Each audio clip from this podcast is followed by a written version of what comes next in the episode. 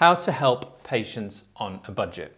That's what we'll be discussing today. It's an important topic because most people think we are heading into a recession. And I want to do what I can to help you guys approach this on the front foot.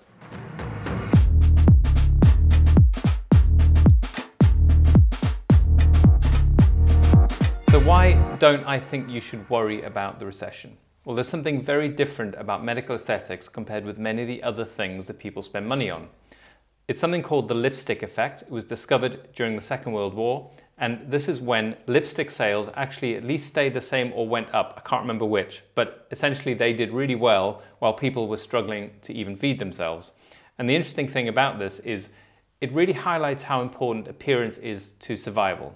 There's something I say a lot on my channel that it's not superficial, it's a very important mechanism by which we engage with people and people do value that extremely highly, even though they don't necessarily say it out loud to all their friends. And what you'll find is that people will continue to maintain their appearance throughout the recession. But affordability and value are two things that do come into play. They will not necessarily be able to afford all the things they want, but they will still want to maintain their appearance. And that's really what today's show is all about. How do we help a patient on a budget? So the strategy here is to meet your patient's needs to the highest level possible while still playing within the limitations of affordability. So what can they actually afford?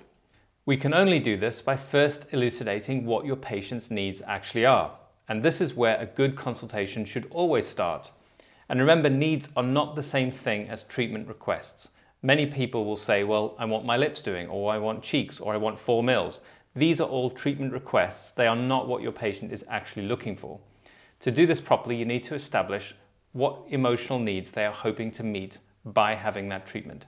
Do they want to feel more certain in different situations, more confident? Do they want to feel some variety or some difference in their appearance? Are they looking to stand out, to be significant?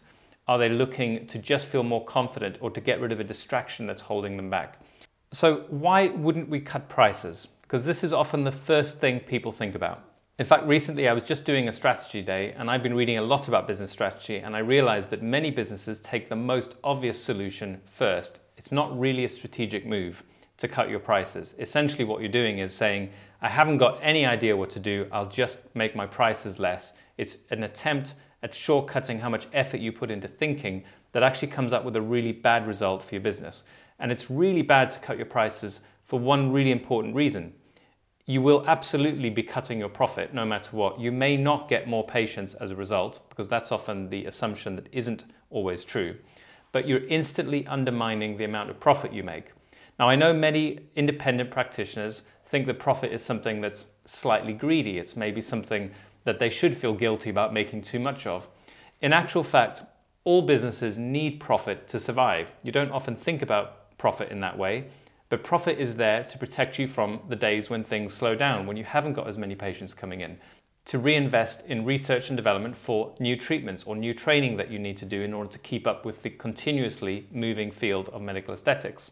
It's also important for unexpected things. I know we've had things happen in business that suddenly land a £100,000 bill on your plate out of nowhere, and you have to have had some profit retained in order to protect you from these things. So as soon as you cut prices, you are instantly meaning you're going to have to do a lot more work to have the same amount of profit. So it's a really bad strategic move and definitely not something you should do as your first response to patients having less money. Instead, we need to work on how do we meet our patients' needs for less money but the same profit margins. There are about nine steps that you need to take, and the first is to articulate with your patients what their underlying emotional needs are. I don't know how anyone can do a proper consultation without touching on the emotional needs. For me, everything is built upon what they are trying to feel inside after the treatment. And once you know that, you can start to pull treatments in and advise accordingly to make sure that you're meeting that need. Once you understand what needs they're trying to meet, you need to understand what their aesthetic focus is.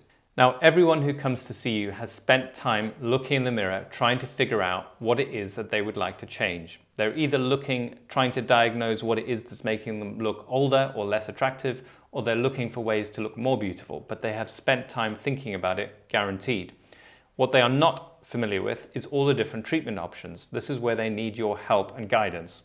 So, we do need to understand what they are seeing but you need to also wrestle back control over what's likely to work in different situations.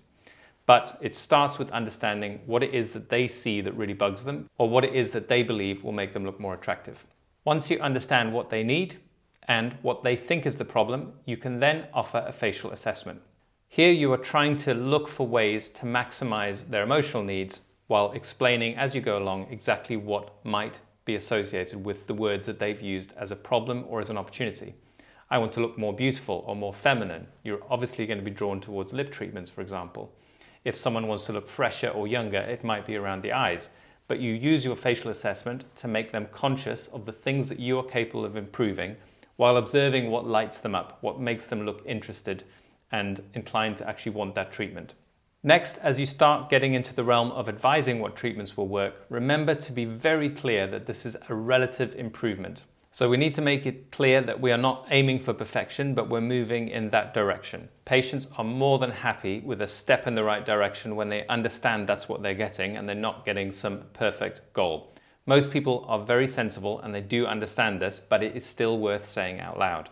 So now you have completed your facial assessment, they should be aware of some of the things that you're seeing that might be related to the goal they're trying to achieve.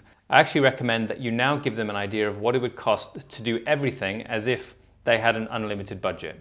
I think it's really helpful that patients understand the spectrum of treatments. If you go in just with what you think they can afford, you quite often give them the impression that they've bought the best thing for the solution. And it's a really good idea that they know that there are other things on top of what you're recommending that might do a better job because then they understand this is not the complete answer, the A star answer. This is something that's taking budget into account.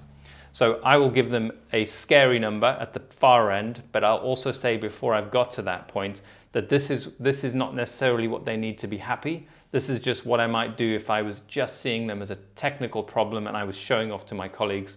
This is what I'd recommend. But we need to then work back from that to choose a number that is comfortable with everything else that they have to worry about in their lives. Primarily, I'm talking about budget here. It's also worth making your patient feel comfortable about the fact that they don't have unlimited resources because that can make your patient close up is if they think on some level you think oh they're just a poor patient i can't be bothered with them. Um, it's really important. I always put extra effort saying you know at this time people have to worry about budget i understand that. I can work towards your budget. We just need to both be expecting the same thing from whatever we decide to have. You can't be expecting my 15 mil solution if you've only got a budget for 1 mil. And as long as we're on the same page, we can probably find something that will make you happy. So now comes the point where you start to align the things they've told you as their biggest bugbears uh, with the treatments that you believe are likely to address those solutions, while simultaneously not giving them the idea that it's the complete solution. And really importantly, getting them to validate that it's worth that slightly less than perfect answer. So, for example, I cannot completely, you know, give you a cheek augmentation, but I could focus your cheeks for that. So you could have a crisper angle on your cheek, even though you don't have a full cheek that you're hoping for. It should make you look more beautiful. You then try and explain that visually so, and get them to look in the mirror, show them or show them before and after photos, and get them to say, yes, that is worth it to me. I know it may not be as good as the full thing, but it seems like that will make a good difference for me that moment of validation is really important. And if they don't seem to be responding as if that's worth it to them, you should not do the treatment. And some patients will still have it, assuming that you've said it, so it'll be good. But you you need them to say, yes, I believe that subtle difference is going to make me happier. Otherwise, you shouldn't do the treatment. And most patients will actually find something that they think is worth doing. But that's a very important step to avoid disappointment. Finally, I would say never do a treatment where you have uncertainty about whether the aesthetic treatment will actually make a psychological difference. So if you look at their face and you think, you know what, I could put a half a million there, but I don't think you'll be able to see it, and I don't think they will therefore be happier. Even if they say you should do it, you should not do it, obviously. Um, likewise, if you think that it will make an aesthetic difference, that even that you would love to show them, but you'd have your doubts about whether that will actually make them happy because they've got much higher expectations, that's another reason not to do the treatment. Because, like I always say, our real outcome is the internal transformation. They need to feel differently afterwards, otherwise, you cannot do the treatment. So, here are some ideas on how you can meet the needs of your patients on a lower budget. First, what can you do with less volume? So I mentioned earlier on about focusing versus augmenting. A lot of what we're doing with dermal filler is actually just revealing a good bone structure un- underneath. And it does make a difference in certain patients just highlighting the angles. So you could highlight the angle of a chin, the gonial angle, a cheek, without doing an augmentation or changing huge amounts of detail or changing huge amounts of volume. Essentially, this is about the details. So look for little details that together, as long as your patient is aware of them, they will perceive that will make them look more attractive in a subtle way without over augmenting, but also without using large amounts of product. The next thing is to spend a great deal of time finding the area with the highest possible psychological effect.